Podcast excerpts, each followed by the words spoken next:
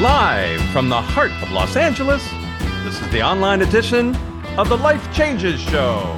Look at the bright lights. Look at the bright With tonight's guest, director of the Global Consciousness Project and author of Connected, Dr. Roger Nelson. Night sky. Look at the night sky. And performance guest, Mustangs of the West. I am Mark Laisure, and now our host, the MC, the master of change, Filippo Voltaggio. I am excited about today's entire show, actually. And I have to thank right from the top our contributing producer, Allison Goldwyn of Synchronistery, for connecting us with Dr. Roger Nelson. I understand he doesn't do a lot of these kinds of things. Uh, he's so busy with doing what he's doing, which we're going to get to talk about, that this this feels uh, so important and, and exclusive, and I'm I'm excited because the information that he shares is so important. So I I, I had the opportunity of of getting to speak with our guest, and it was on a particular day that was extremely busy, and uh, I was. Uh, going through so many things and happily our time together ran over what we had planned and that was really fortuitous because he just shared so much information. But it was other things that were just piling up and piling up that, that i was not so happy about. And one particular thing i, I led I, I, I fell into an electronic snag uh, of something that should have worked has worked in the past but for some reason wasn't working and so I figured I could uh, spend a little time just going through the research online for this particular company that I don't need to mention the name, uh, instead of calling their customer service, which I pay for, by the way, but I figured I could figure it out. So I spent about an hour figuring it out. And I thought, how is it that this company does not say exactly how to do this, which is something that should be easy to be done. So I went ahead and just called customer service. And let me tell you, uh, I know this happens a lot these days, but this this seemed so ridiculous. Uh, and if it wasn't uh, that I was trying to get something done and I didn't have a lot of time for this, it might have been even hysterical. Well, one way or the other, uh, for sure. Uh, hysterically ha- funny or hysterically not so funny. So, long story short, over a period of one hour and 40 minutes on the phone that I spent on hold and being transferred, I, I, I wasn't counting, but I think it was eight or nine times, without exaggeration that I was transferred to another department and then holding and then another department. And oh, that's not, and I kept asking the same question each time. And uh, I, I got ridiculous uh, departments. Like uh, I got billing and I, and I, I, I know a little bit about customer service and I understand uh, that maybe the department was closed. As a matter of fact, I even asked somebody, maybe the department is closed or they're slam busy, that they're rerouting to hoping somebody else can help this person. I don't know what was going on. But at this point, it had been now two hours and 40 minutes because of the hour I spent previously, and I still hadn't gotten to the task that I needed to get to or come seen the light as to whether there was even a resolution or not. And I try, I try to be cognizant of the fact that person number six or seven or eight has no idea how long I've been on the phone or how many people I've spoken to. And so, me being upset or uh, irate uh, with them who who it's not their fault. Uh, there's a big, big, big company uh, isn't going to help them, and it's definitely not going to help me or my heart or, well. After having spoken to our guest, Dr. Roger Nelson, I had something else to think about, and that is it's not going to help the global consciousness of the planet if I get upset at this moment in time. And I really liked that, like, as if I needed another thing to stress about, but it's it's not supposed to be stressed about. It's we're supposed to be, I feel, conscious of it. And we'll get into it in the conversation today and you'll see more of what I mean.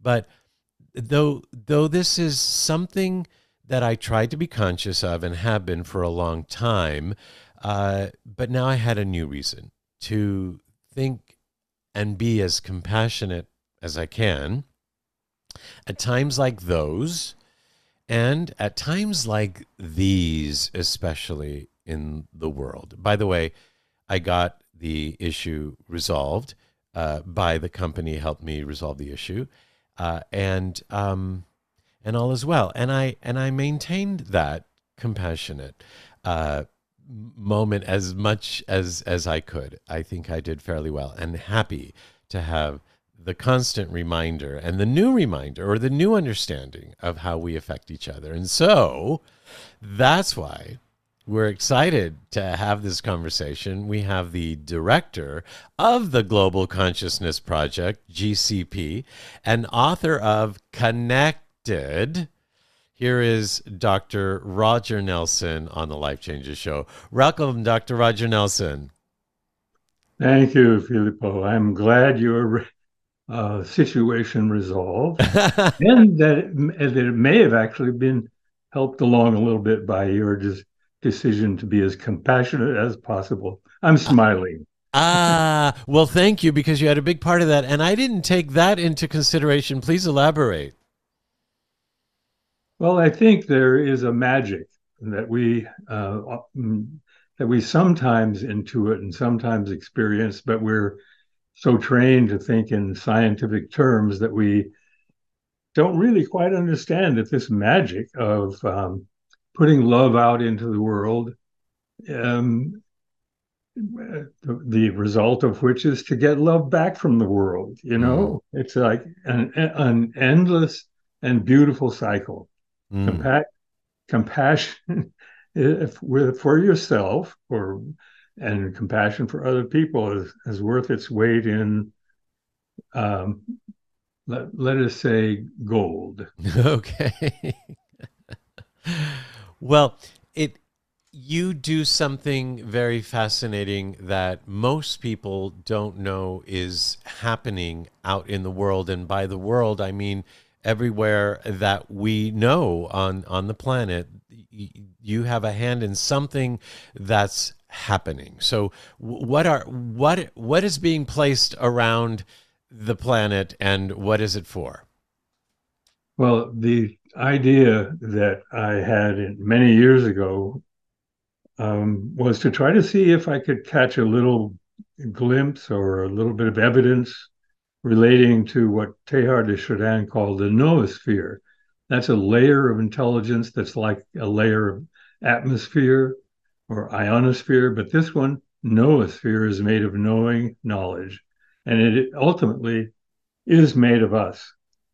Teilhard's idea was that we are, you know, highly evolved creatures, but we're not the pinnacle of, of evolution, no matter that we think so. Instead, we have another phase uh, to enter and, and go through and grow into, and that is uh, to become this noosphere, this consciousness for the earth. So that um, was my my target or my goal. With a lot of background that we probably don't have time to uh, talk about, was to see if I could use some instruments we developed in the laboratories at Princeton um, that we are that are responsive to consciousness and intention and things like compassion and love. and that we spread if we spread these around the world it might be possible uh, to create a network that could capture uh, the first inklings of this global consciousness uh, called the noosphere. This sounds like it would be a very sophisticated uh, piece of equipment and, and, interestingly enough, the sophistication comes after the equipment itself. Is is what? Well, we use what are called random number generators. They're um, a device, physical device that produces an um, unpredictable sequence of ones and zeros, which you can count uh, electronically. But my wife says if you want to explain what a random number generator is, just think about a, a high speed electronic coin flipper. Clever. completely unpredictable heads and tails, which are actually in computer speak called ones and zeros.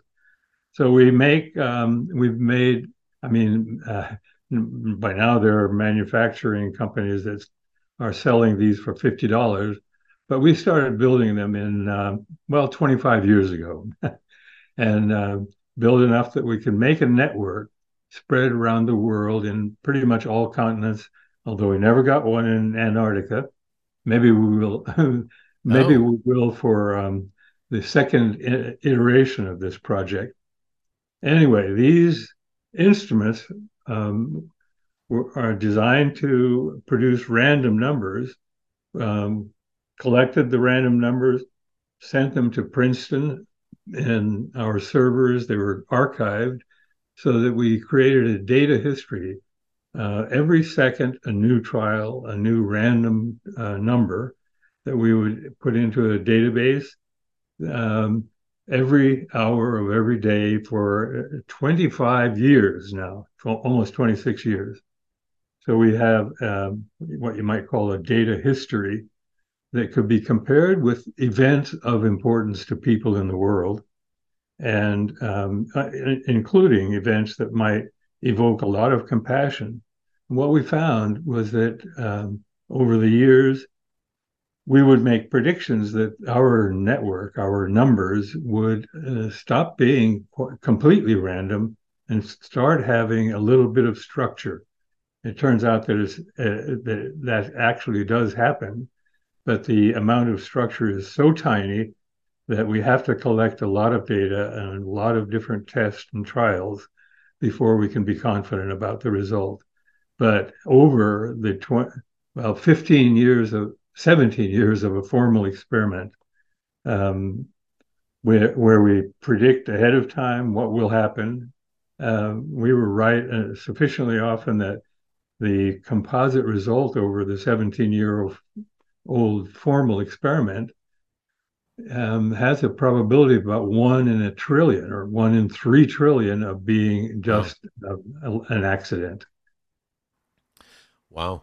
Well, so random number generator that's producing ones and zeros like heads or tails, one would expect, I'm assuming, that over a period of time, 50% of the times it would be a one generated and 50% of the time it would be a, a zero. Though not necessarily sequentially, right? It could be one one one zero one zero zero zero zero kind of thing, right? Yeah, you're you're a pretty good random number generator. but you're exactly right. There, the idea in our in our particular application, we every second we gather 200 of those uh, ones and zeros and count the ones, which would be very nearly 100, but sometimes 98, sometimes 112. Um, but the distribution of those numbers that were like 100 plus or minus is a normal bell curve, where uh, getting very far away from the expected value of 100 it does, just doesn't happen very often uh, but it can it, it produces it's possible that um, the mean of 100 gets can be pushed a little bit to the to the high side or low side and that's um, detectable using statistics and those statistics um, were used to tell us whether we are have captured um, an, an influence from consciousness or not.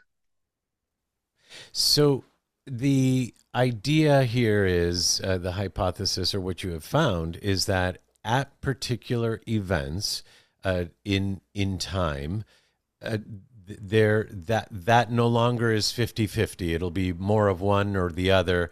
And you you're interpreting that to mean that somehow humanity has affected that.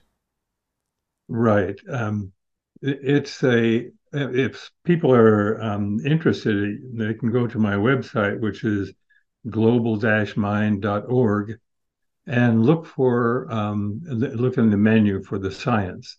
You can read the details, but basically, what you're saying is correct. We uh, what we do what we do in, in, the formal experiment is make a prediction that uh, from uh, 12 o'clock noon to 6 o'clock there will be a period of time during which global consciousness from responding for example to a hurricane or a volcanic eruption or maybe a, a terrible plane crash that kills everybody on board or a terrorist attack or maybe something nice like a celebration of uh, New Year's or a, a, meditative gathering.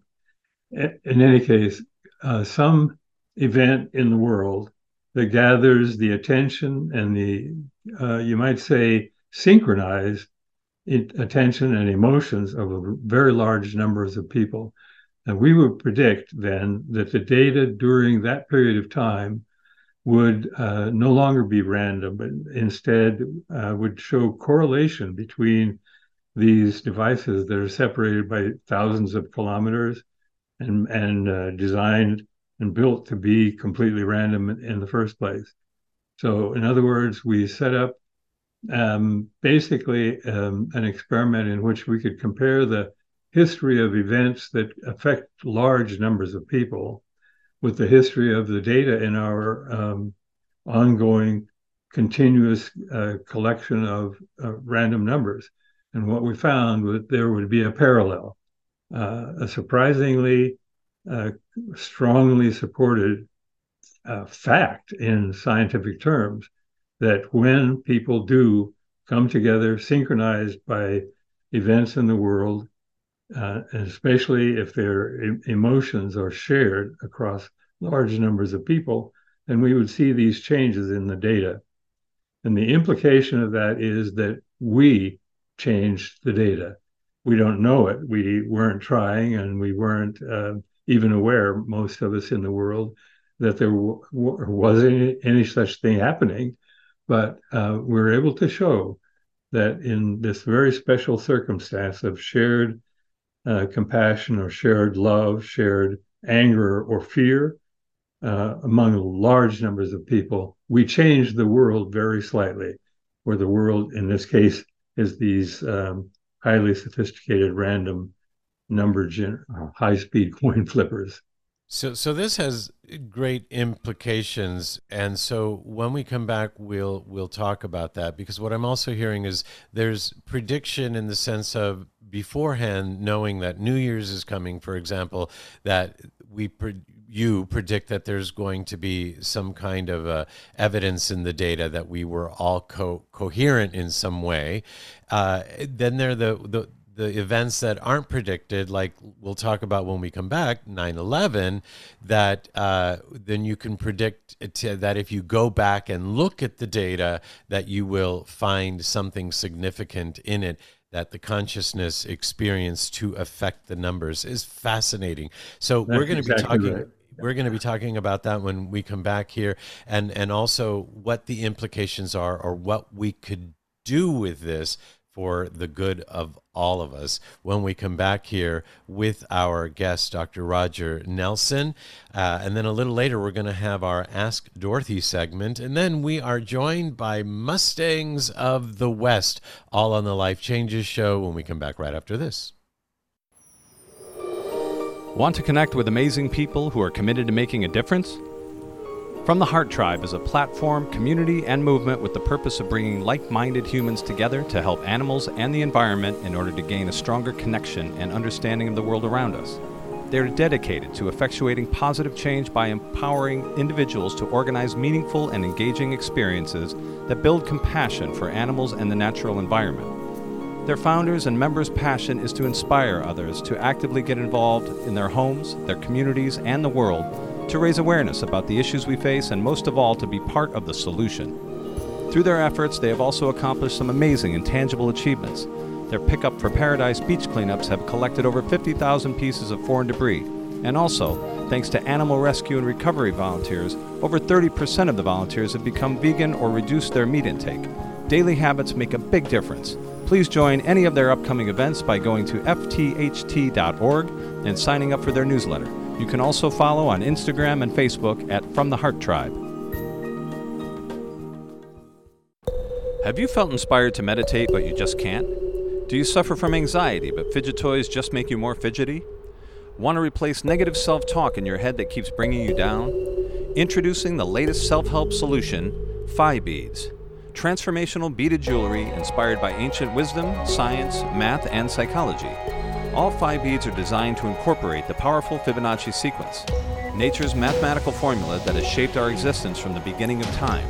The Fibonacci sequence, also known as the golden mean or the golden ratio, is recognized by our conscious and unconscious mind and resonates as order out of chaos, like we see in plants, flowers, seashells, ocean waves, the pyramids, and in our own body.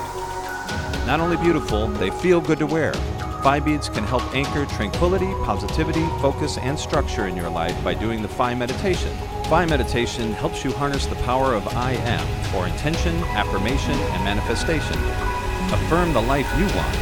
Get your set of Phi beads at phibeads.com. That's Phi, P H I, beads.com. You are listening to a conversation that matters on the Life Changes Show, broadcasting live from the heart of Los Angeles every Monday night at 7 p.m. Pacific Time.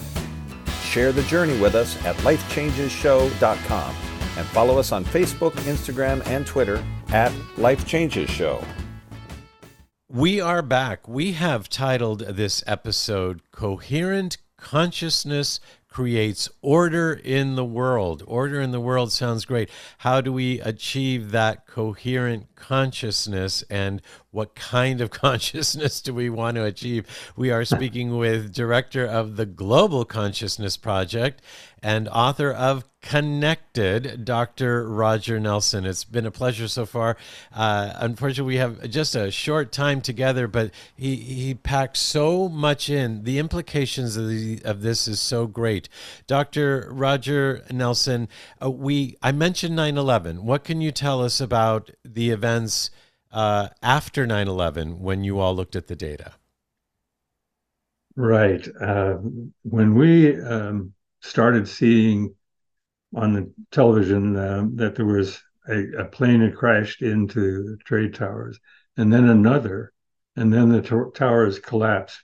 We knew that this was so mo- momentous, such an amazing, such an, a powerful experience for huge numbers of people around the world that we would have to make a, an, identify this as an event um, and look at the data to see what the data uh, told us.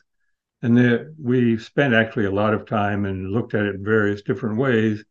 Uh, but the simple formal experiment uh, was set to uh, look at just the period of time during which these terrible things were occurring.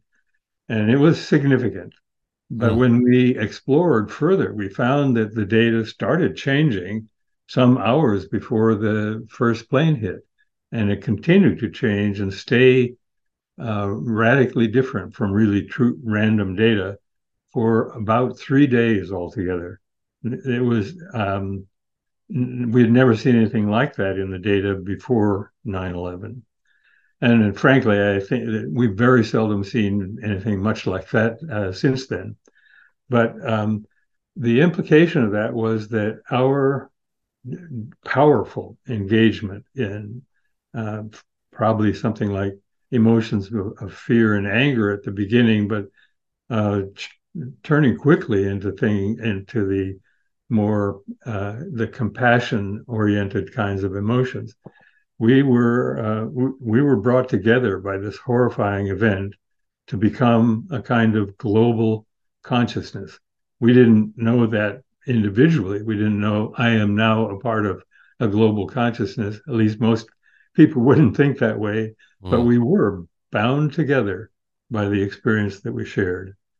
And I think that's um, a good um, description of of what I think the overall implication of the data from uh, from things like 9/11, but also from things like New Year's. Um, I can draw a word picture of the of the amazing kind of results that we find mo- almost every year, right around midnight. Uh, people all over the world pay attention to this, even though they may have their own New Year celebration, like the Chinese New Year, which is a different date. We pay attention in huge uh, numbers. Not everybody in the world, but really a uh, very large proportion of us. Uh, we pay attention to this abstract moment in time when we change at midnight from one year to the next year. And what we see is, in the data is that it drops down, becomes less volatile, and right about midnight, it uh, reaches the furthest uh, from its uh, normal state, and then it goes back up, creates a V shape right around midnight in the data. And this is something that, again, oh. doesn't happen uh, unless uh, it, I mean, the only correlate with it is our uh, human participation in a, a, shared event that brings millions or billions of people into the same frame of mind. So, Dr. Nelson, I, I, I can understand based on what you're sharing that uh, New Year's, as an example, we are anticipating, we're preparing for a party, or we're excited, or or or not excited, uh, whatever the case may be. But we know it's coming, and we are participating in that collectively. I can understand that. For mm-hmm. an event that we aren't anticipating, like 9/11, or I think you also mentioned in earthquakes, that we start to also see the buildup in the data how how does that is that explained? Well, it's um, it's interesting, uh, and it's something that we've found in uh, what I think of exploratory, further analysis. It's uh, not something that we have ever understood or developed a way to study formally. But we, if we look at the data, we find that uh, quite frequently there is this kind of precursor activity. The data start changing well before. So uh, one of the possibilities, um, and, and, I think it's the most likely one, is that a global consciousness um, made up of all of us can have a pre- premonition or mm. a precognition in a way that's very much uh, the same as an individual may have a premonition, a dream that predicts something will happen happen mm. the next day or day following, mm. or uh, just a moment, a flash of intuition that I need to, you know, drive over to the side of the road and uh, adjust my seatbelt or something, you know. After which we discover that had we continued driving, we'd have been in a crash in an intersection just ahead. This happens to people. It's well documented uh, kind of thing. Almost everybody has an occasional um, surprising uh, premonition or precognition. We mostly just brush it off as thinking, well, it's just a coincidence. But um, this people who study these kinds of things um, work very hard to distinguish um, a, an actual premonition from uh, just uh, just a coincidence. Wow. Since these are all over the world, have you found situations where, for example, something that happens, let's say in Africa, that is not necessarily televised? I guess it doesn't have to be televised, the consciousness feels, and that's part of the understanding that we're getting from this data. But uh, I suppose if it is televised, then the data will come from all parts of the world. And if it's not televised or if it's not as big of a of a global event that it's only localized that you see changes? Well, it's yeah, that's very interesting uh, question or subject, and uh, again, we have some uh, information about that. What seems to happen is if it's a what we might call a small event that doesn't involve people all over the world, uh, just as you described, um, that that event uh, may nevertheless produce an effect in the in the data, but it will tend to be a little smaller. And the important thing that we have been able to discover is that it affects the the devices or the correlations of pairs of devices more in the pairs that um, are near this small event, right? Um, if it's a really global event, the data indicate that it always there's no uh, differentiation uh, with regard to the distance between the devices. Um, instead, that it's just uh, global in every respect. Something like 9 11, or indeed something like New Year's, even though we celebrate that, um, you know, one time zone at a time, uh, we can pile those up and uh, make a uh, generalized midnight calculation, right? So um, if it's a really general and really global uh, event, then the whole network uh, responds in pretty much uh, the same way. There's just no differentiation. Whereas if it's a small event, it, there is a little bit of a localized effect in terms of uh, the, uh, the the data from pairs that are closer together or closer to that small event. This is. I think you said it better than I did, Filippo. I, I'm getting this from you. I have all these great notes from the other day.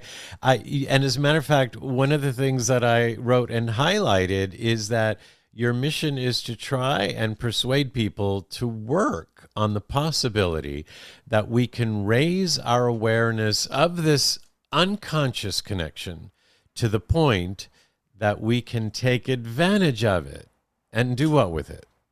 Oh, absolutely. Um, for many years, I was just deeply involved in the science, but as uh, nobody would nobody be surprised that at some point I start thinking, you know, so what does this all mean? What's the point? Yeah, and the point I, I believe really is just as you say that uh, the data are very strongly supportive of the idea uh, or the finding that we are connected at a deep level. It's unconscious, this connection, uh, for, the, for the most part. Most people have no idea and no way of perceiving the connection. But what I hope uh, we can do gradually through talking with people like you and your audience is to convince uh, ourselves um, not just other people, but our, all of us, that we uh, we have the potential of raising up this unconscious uh, connection into awareness, and take advantage of it to uh, become, as the sages of all cultures have said, to become one in a, uh, in a functional way when we uh, do that, as we do that, we'll be able to cooperate and collaborate and create a brighter future. It's my deepest hope that um, before the civilization collapses and crashes around us, which some people predict, um, and on good evidence, that we will um, find it um, wise and rewarding to live up to our potentials, to to manifest the potentials that we have.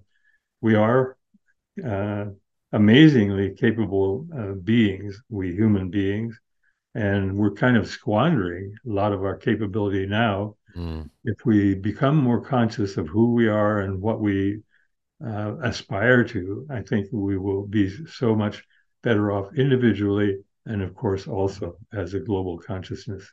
So speaking of individually, so since we have most control over ourselves and how we think and how we feel, then uh, where do we start? Well, that's a, a, a beautifully uh, important question. I think my own answer to that is meditation. There's a kind of um, uh, a, practice of meditation that's uh, of the sort that really just is um, going into yourself and ceasing to be uh, concerned and uh, ceasing to use your energies for concerns and questions and whatnot, and, and instead um, maybe breathing a love into your heart and breathing love out again to the world. That kind of thing uh, is probably the closest um, uh, that I can come to a recipe for individuals participating in the rest of the world. I mean, compassion, I mentioned before, and love, those are emotions that connect us. And if we practice those, that unconscious connection that we share with all, all people all over the world will become more manifest. We um, are fortunate to uh, have examples in our midst now and then. I mentioned um, Thich Nhat Hanh, who is my personal kind of uh, guru, if you will. Um, his idea of meditation was just to be there, you know, be in a calm meditative state. Do do do as the Zen Buddhists say, just sitting that uh, ultimately, uh, I think, is one of the best things. But then um, to be uh, further practical, to go further, we should join with other people, meditating together with others, with uh, a partner or with a group. It's, um, it's, it's an experience worth having. It makes the meditation stronger and clearer and easier. Um, you still are going into yourself, but you're you're aided by the field of consciousness that's that's around you. So there are groups all over the world uh, who are doing things not just meditation, but other kinds of work toward uh, saving ourselves from the worst excesses of uh, humanity and getting on with the business of building a future that is bright and it has a place for everyone. I love that, and and in our conversation, you added uh, dances and choirs, and and of course festivities, uh, gatherings where we can consciously uh, bring consciousness and conscientiousness, and and from my experience uh, and that I shared in the monologue, it's the also the times in between, right? the times in between when we can still we can continue to dance. nice, nice. I think uh, I I love it that you bring that up because uh, humans uh, invented dance and music and rituals before they invented languages. I'm quite sure. Mm. And and if you think about uh, the the rituals they have, I mean they're all different kinds, but most of them are designed to bring us together, to connect us in such a way that we are feeling and perceiving it directly and participating with each other. We're touching each other uh, through the field of consciousness and the, the emotional fields of love and compassion. Dr. Roger Nelson, you've touched us today by sharing in the way that you have and and and caring in the way that you obviously do. Uh, I I have been touched and moved by you and your work, and uh, I I want to remind everybody. Dr. Nelson gave the website earlier. It's global dash mind uh, .org, global-mind.org, and there's also gcp2.net. Now we have his, these links, uh, a further explanation about his work, and Facebook links at lifechangeshow.com. Go to the page for Dr. Roger Nelson and get all that. But again, global-mind.org. Uh, Dr. Nelson, I truly, this has been an absolute pleasure and a privilege. Thank you so much. Well, thank you, Filippo. I think your work is also it's a, a major contribution to getting on with the business of becoming fully human. Uh, th- thank you for that. And you mentioned actually when we spoke uh, that a proponent of conscious evolution was Dr. Barbara Marx Hubbard. So we had the pleasure of interviewing her and now the pleasure of interviewing you. And I, I feel that thanks to the work that you two and many others, like you mentioned, HeartMath, etc., have, have done, we are hopefully well on our way to how, how did you put it actually on one of your website? Uh, uh, that we can consciously evolve. We do not have to say in how we do have a say in how humanity grows into its future. We can take control of our destiny, and the time for that is ripe. Dr. Roger Yeah. Nelson, thank you so much. Thank you. Yeah, wonderful. Have a good day. Wonderful, you too. Thank you so much. And with that, it is time for our Ask Dorothy segment. Dear Dorothy, this is Barbara from North Carolina, and I need some advice. Up until recently, I've been able to stay in a peaceful and happy state of mind. However, with all the recent scary events happening, I am having sudden attacks of anxiety and overwhelming fear. My heart starts pounding, and I begin sweating, and my breathing becomes compromised, and I simply cannot think clearly. The places I used to shop are being ransacked, and no one stops the thieves. How can I calm myself down and look forward to leaving my house to go out and about like I used to? Dear Barbara, these are interesting times indeed, and it is more important than ever for us to choose response over reaction. Let's remember that as the divine children of God that we truly are, we are the power in our world. So, once again, I urge you and all of us to start our day with a prayer of gratitude, thanking the universe for our protection and for the protection of the ones we love. I am sharing with you the prayer of protection that I have used to keep me in a happy state of mind and free from fear. I am the divine child of God. I am the light. I am the power in my world. Only good comes to me and from me, and I declare this.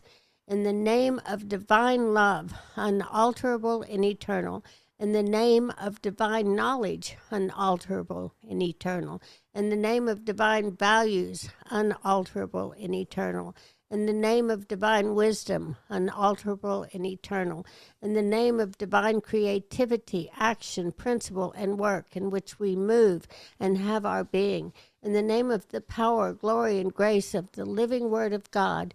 With this prayer, I know and declare that all evil and every thought inspired by evil is scattered and reduced to nothing. I refuse permission for any living and non physical being to enter my body, mind, soul, spirit, and energy field for intentions that are other than love. I break all contracts, vows, and agreements I might have made knowingly or unknowingly in all time, space, and dimension that in any way diminish the fullest expression of my joyful soul essence. I break these agreements from this moment backwards through every experience of my past and from this moment forward until the end of all time. I command that these energies and people to leave my space now. They have no power over me. I have received divine protection from these energies and know that they cannot return to my energy field in any way and for any reason. I now build an impenetrable shield of light around me with this heart intention and my free will. I thank you, God, knowing that it is already done, and so it is. Precious Barbara, I trust you will use this prayer and see how it assists you in taking your power back and assist you in choosing love and peace over fear and distrust. Thank you, Dorothy. And if you have a question for Dorothy, write her at askdorothy at lifechangeshow.com. And we'll be right back with our performance guests, Mustangs of the West, here on the Life Changes Show when we come back right after this. The Little Dog That Could is the fantastically true story of a man and a little dog that came into his life as his mentor to help him understand the world beyond his human senses and to experience life, love, and healing beyond his human understanding. Best selling author Filippo Voltaggio, who currently hosts the highly regarded Life Changes show, is an internationally known singer, speaker, and life coach. Filippo offers up his own story how one little surprise package in fur and four legs transformed his life unexpectedly forever and furthered his path of self discovery. In The Little Dog That Could, Filippo brings to life the meaning of the adage when the student is ready, the teacher appears. Through the reading of this book, you will experience the journey of real miracles that transcend time, space, and logic while gaining practical tools that will help you navigate your way. The Little Dog That Could is available through Amazon and Barnes & Noble. For more information, visit thelittledogthatcould.com. That's thelittledogthatcould.com. There are self help seminars costing thousands of dollars guaranteeing miraculous transformations. There are compelling speakers and life changing weekend experiences where you can walk on fire. They all deliver revelations that guarantee you'll come back for the more expensive revelations filled with even greater wonder next month on Fiji. We get addicted to positive, heartfelt, expensive theater. What we really need is a jumpstart, an awakening, someone who can give us a reminder that everything we need lies within. Through inspiration and practical knowledge, Dorothy Donahue helps people get grounded and motivated, inspired and energized. It's not just words and affirmations and the power of intention. It's a mindset brought about by a tangible, transcendental experience, an audio, visual, physical, spiritual experience that helps us realize we transform ourselves. We get tools to become the conscious co creators of lives of unlimited potential. Find out more. Go to dorothydonahue.com.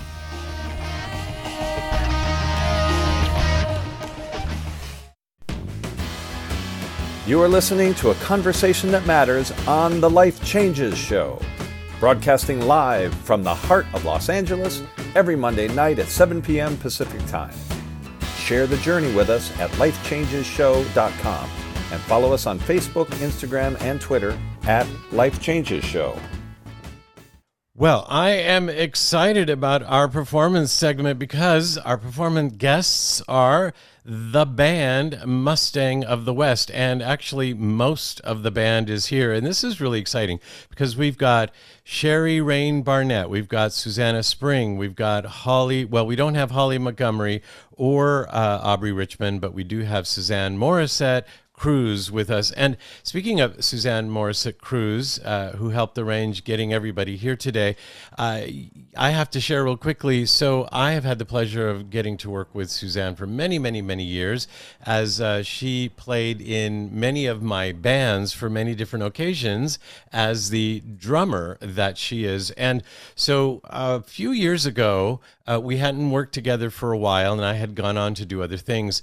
I saw a viral video go, and I can't, I don't know how many people sent this to me that said, You got to watch this. And it was, I'm, if you haven't seen it, just plug it and you'll find it. It's still going around. Uh, it was a bride who jumps up on stage with the band in her big wedding dress and all and sits down behind the drum set and starts to drum to the delight of everybody that uh, at the wedding and everybody that has seen it since so that is my friend suzanne morissette drummer of mustangs of the west welcome suzanne to the life changes show Thank you, Filippo. Thanks for having us on. And uh, it's such a pleasure to finally be on since we tried this several years back. But finally, it happened. And, and thank you for having us. We really appreciate it. Oh, it, it's our pleasure. And we wanted that to happen for a while. I know that band members are, are here and there, and we were doing in studio only. And so, uh, but I am happy that you all are together and doing this. I'm excited about the music. I'm holding Mustang of the West Sea of Heartbreak CD and have enjoyed it already. And I have a couple questions about it. But before we move on to any of that, how did you, Suzanne, get connected with country? Because when I met you, you were French Canadian in fact, in fact, about as French Canadian as you can get, the uh, province of Quebec and Quebec correct. City. Yes. When French Canadian always is a French Canadian. but yes, um, yeah, I'm, you know, I've always, I'm, I really love all kinds of music, honestly. And jazz was my heart when I knew you. And, you know, we played together in several different occasions, but um, I really like a lot of different kinds of music. And when Sherry um, came up to me at the NAMM show uh, way back in 2017, uh, she came up to me and we just met and had a blast. We just like hung around and And then she mentioned to me she was trying to put the band Mustangs back then was the Mustangs back together. And um, so I was like, well, you know, she had they had another drummer, uh, Kathy, and she had mentioned that Kathy was unable to be in the band, so she offered me the position. And when she also told me that my old time friend, my good friend uh, Holly Montgomery was going to be on bass, I'm like, okay, it's a yes. so it was pretty easy. And um, you know, and she played me. She said our singer songwriter has this song that I'm convinced is going to be a hit, and uh, I will let the other girls talk about uh, this song. But that I listened to that song and I'm like, oh wow, well, this is a beautiful song, and you know, and I was gladly, um, I gladly said yes and said, yeah, let's do it. I'm in. and and here you are. Yes. uh, and so speaking of Sherry, Sherry, I, I know we we just met yesterday, but I have a feeling like I know you, and it actually could be through your uh, other work, which is also artistically as a photographer of of music photographer, right, Sherry? Yes, yes, that's true. That's true. I've been doing it all my life since uh, since high school. I went to the Fame School in New York City, and I oh. majored in I majored in classical guitar, and then at night I'd go, you know, running around the streets of Greenwich Village or anywhere where there was music that I was passionate about, and I started uh, photographing musicians for the uh, at that point in time underground newspapers, and um, and then it continued from there. I never stopped shooting, and I and I finally did a book in within the last couple of years called Eye of the Music, mm. and but I continued to play guitar uh, as well, you know, in different different formations, different situations, um, but always but always a music photographer. So you were one of the originals of Mustangs, originally Mustangs, right? And now Mustangs of the West. And then in 2017, what happened?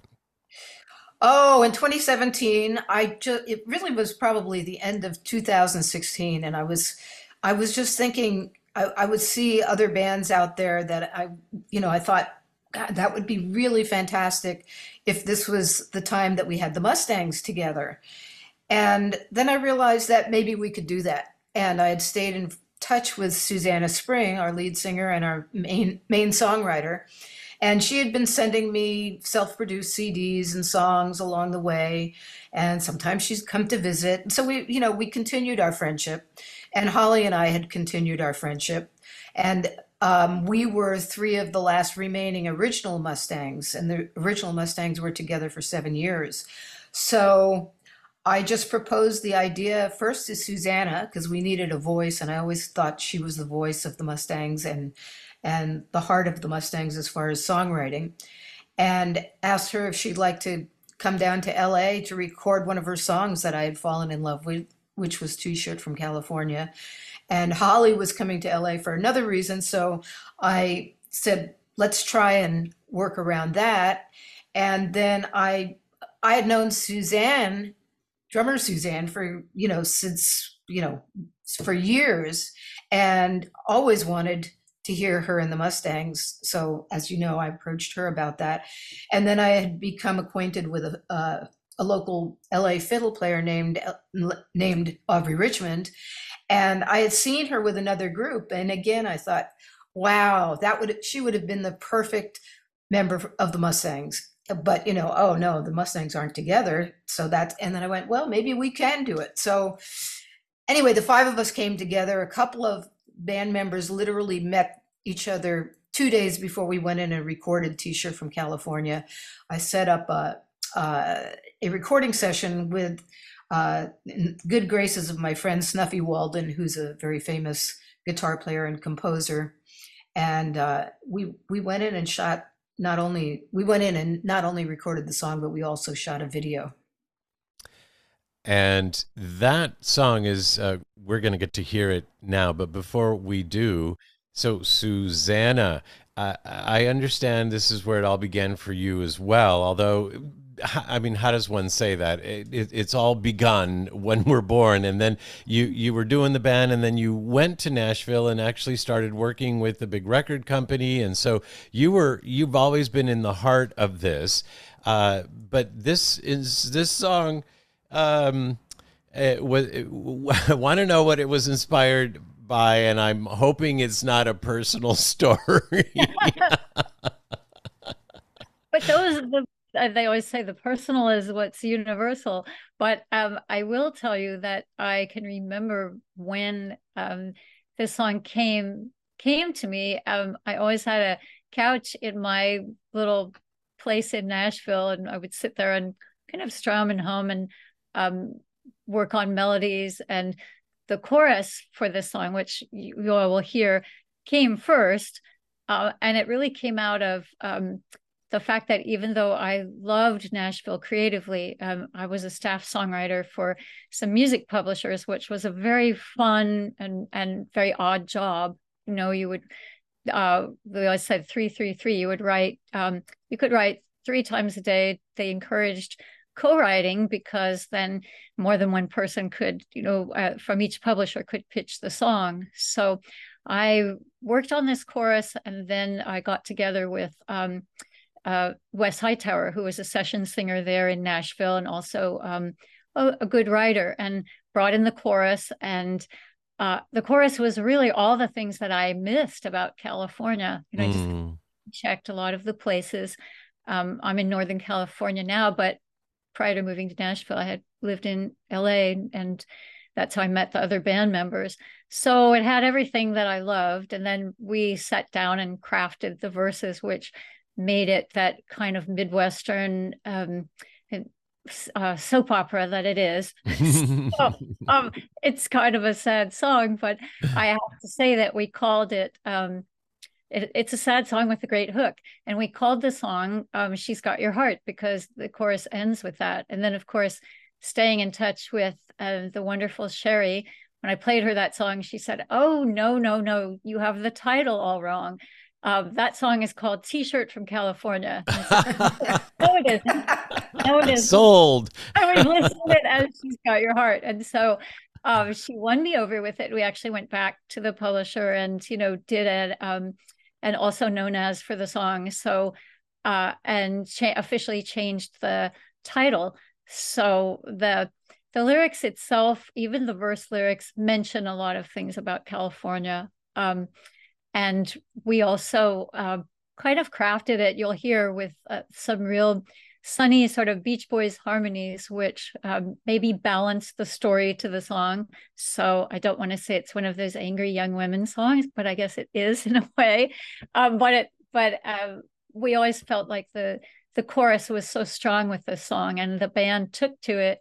And like Sherry said, this actually was the song we went in and recorded, and this is the song that got us our record deal um, Sherry took this song around to record labels in LA and um, got a meeting with Kirk Passage through a mutual friend. And he heard it and invited us into the studio, I think Clear Lake Audio, to do basically a long uh, audition. The band, we we played about six original songs and we played them and played them. And he had us change the key and change the tempo. And wow. different producers would sort of amble into the studio and he would say, Oh, this so and so is just stopping by.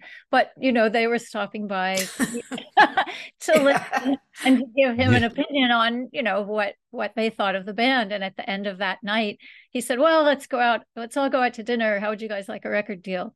So quite of an amazing story. And it really, it really came from this song.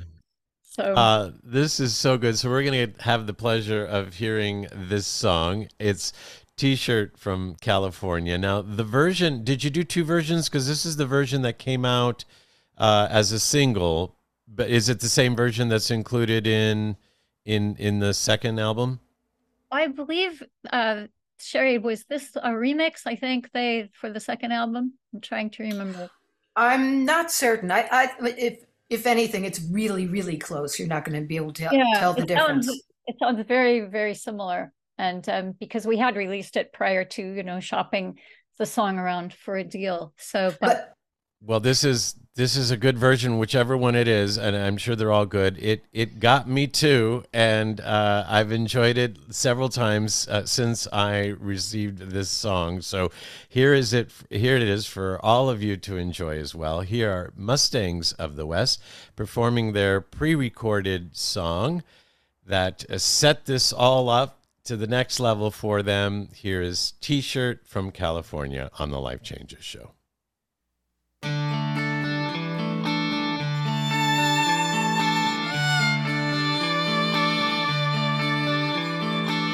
You said you wanted to go out west, but you said nothing about someone else.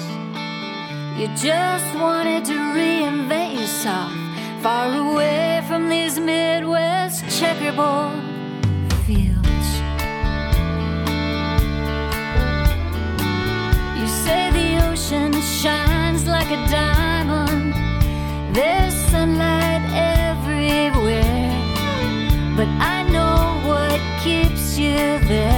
It's the sea in her eyes, the sun in her hair. I got a t-shirt from California.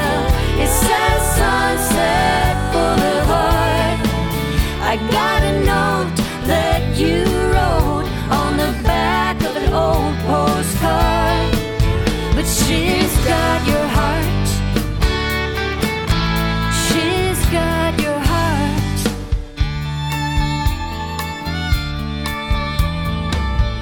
talk and talk about the view from the canyon or the drive up to Malibu. You never talk about me and you. Guess you got a new life, got a new attitude. I got a t-shirt from California. It says Sunset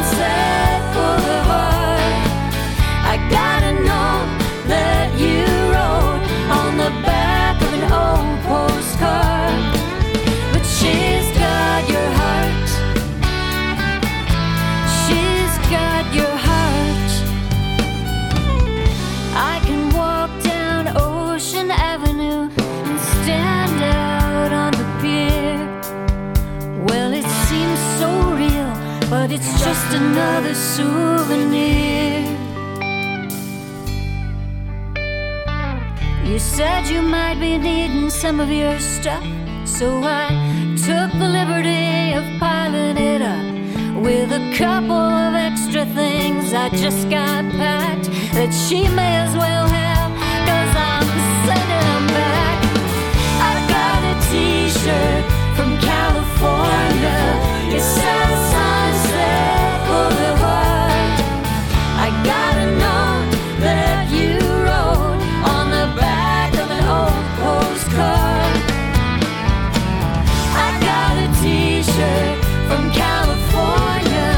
It says Sunset Boulevard.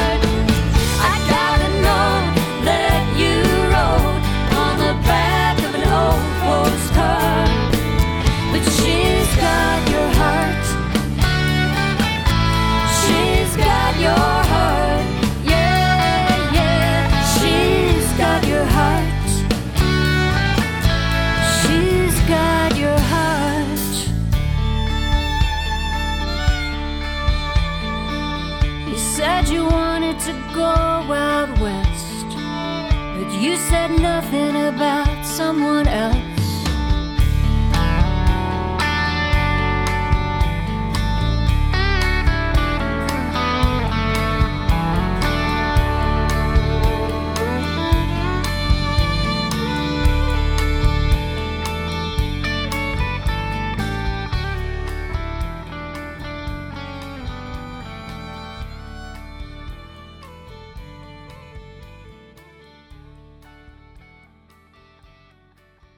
And there it is t shirt from California.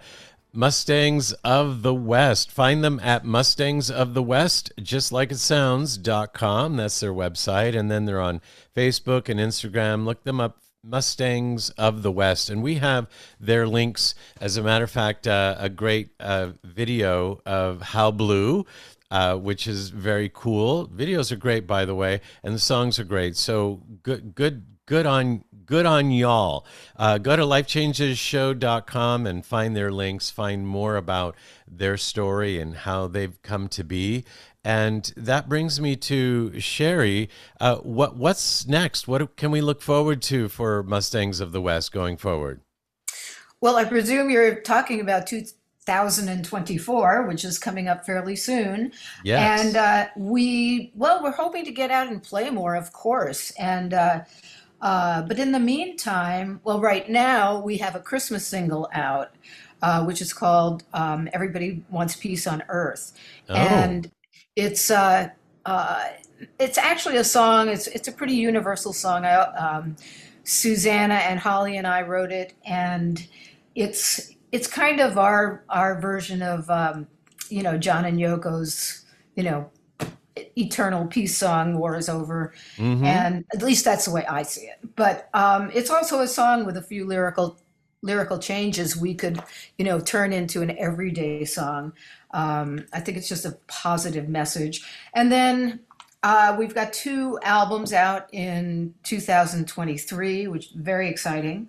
Um, and the second album is a little more of a compilation that just came out that has T-shirt from California because we had some singles like T-shirt that were only released digitally before this. So we have some new songs, then um, kind of a not a retrospective since we haven't been together as the new band for that many years, but we have singles that were not available in physical CD form as well on the second album, down at, down at the Palomino. And speaking of the Palomino, there's going to be a documentary called Palomania about the world famous Palomino Club that in North Hollywood, where people, you know, played for decades. It was just a center of country music, basically country rock.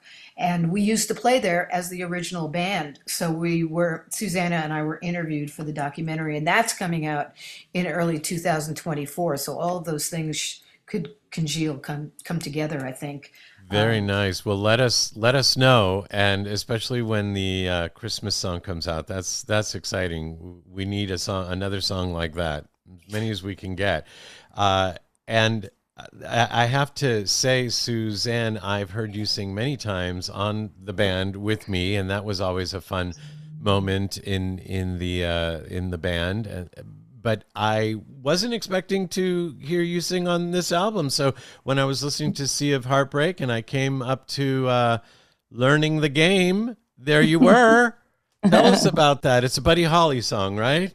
Yes. Um, yeah, that was that was very interesting when uh, um, Kirk Pasich, our executive producer, came. We were in the studio in the process of recording, and there was a few days left, and he was still looking for one or two covers uh, for the band to do.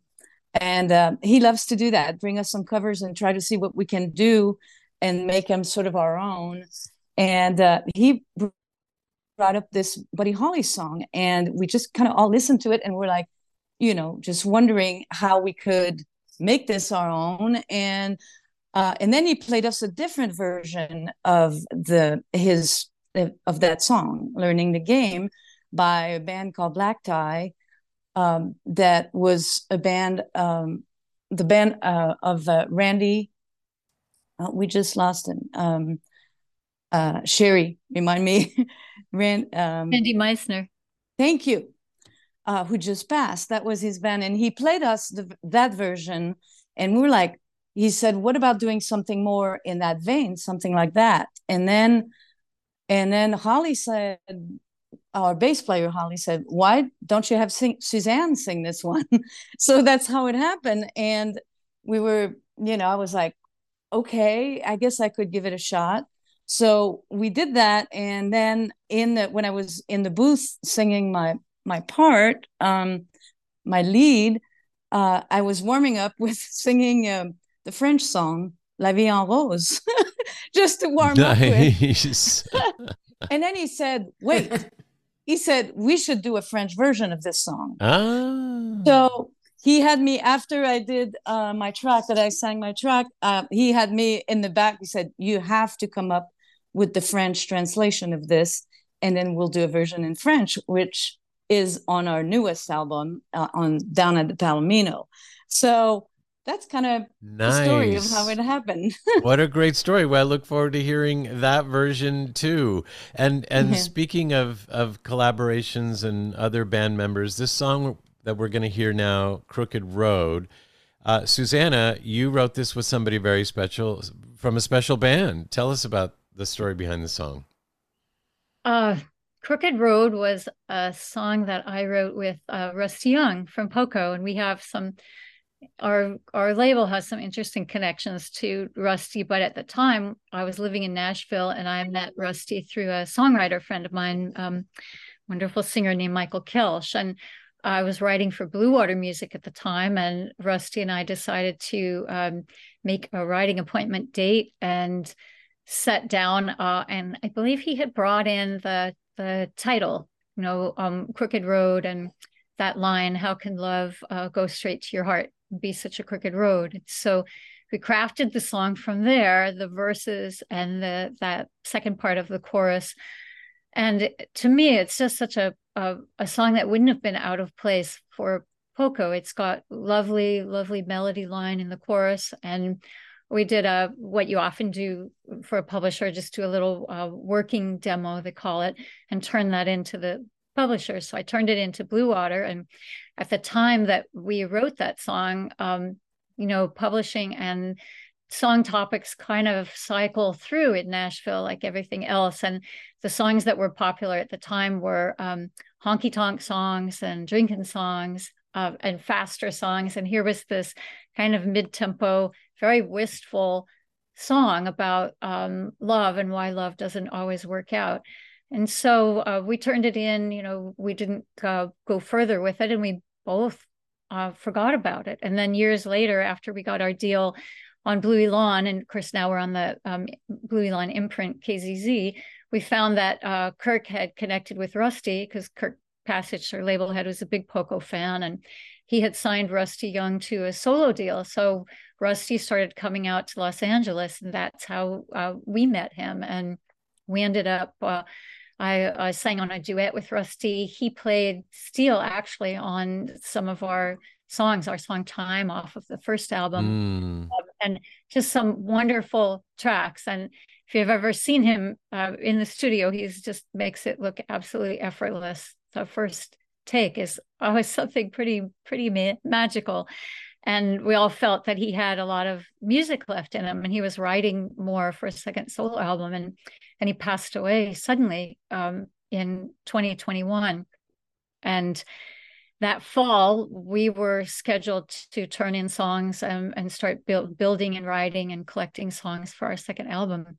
So uh, I was looking through my files for see if I had any songs that maybe we hadn't looked at or had overlooked for this Mustangs of the West record, and that I had some lyrics in my hand, and that lyric sheet fell out of the pile onto the floor, and I honestly uh, had not thought of it before then, and I saw Mm. Crooked you know, Rusty Young, Susanna Spring, so I went digging and called my publisher and said, "Do you still have a little recording of that song?" Um, and I looked through my own little work tapes, and we found something, and I sent it to Kirk and said, "You know, uh, this song sort of unearthed itself. You know, do you want to hear it?" And he did, and he played it for a couple of other producers, um, Dave Darling, I believe, and and they said, "We think this is a hit song. Um, you all have to put it on your new album." And so we did. We went in and and recorded it. Um, it's got beautiful Mustangs of the West, um, three and four part harmonies and counterpoint.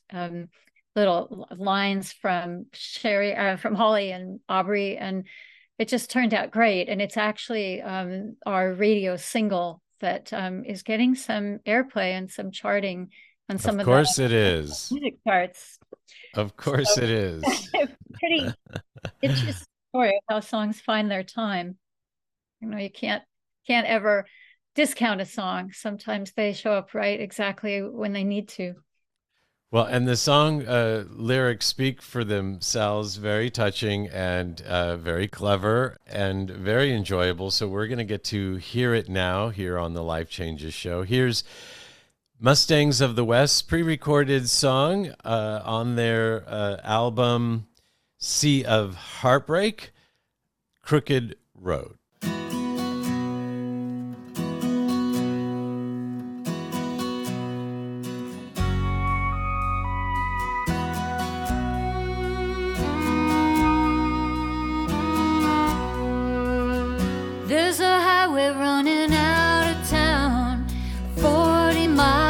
A straight shot. No way to get turned around from here to there. You can't get lost. No surprises, no wrong way. Why can't love be that way? How can love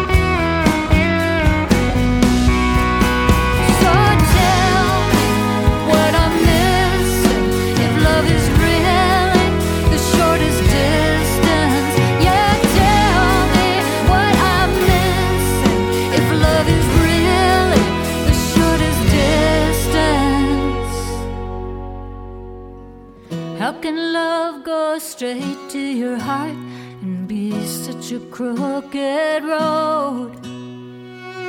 How can we keep from drifting apart when love's such a crooked road?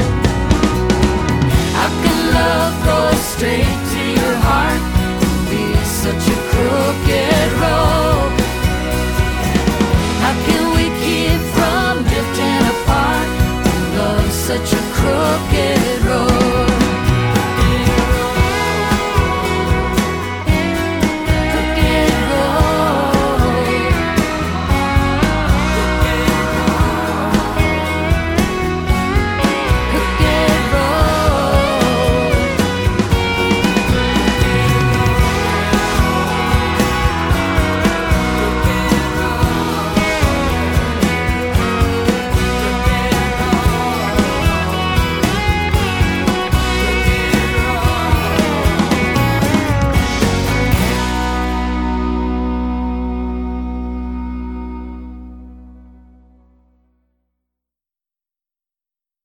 Well, you can hear Mustangs of the West uh, live, hopefully soon, somewhere in a city near you. In the meantime, you could learn more about them and get their music at mustangsofthewest.com. Find them on Facebook, Instagram, YouTube. We have their links.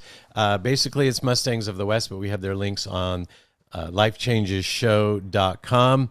Uh, enjoy them. And uh, as much as we've enjoyed having all of you on the show, Sherry, Susanna, and Suzanne, thank you so much for bringing all of this uh, to the Life Changes Show today. Yeah. Thanks for Thank having you. us. Happy to be here. It's it's been a pleasure, and I can't wait to see you all live uh, performing in person. So, all the best to all of you. Thank you so much. Thank you. Thank you. And with that, that is our show. On behalf of our executive producer, Dorothy Lee Donahue, and our executive producer and co host, Mark Laisure, I am your host, Filippo Voltaggio, reminding you that as your life changes, like ours surely did tonight, we're here for you. Ciao, everyone.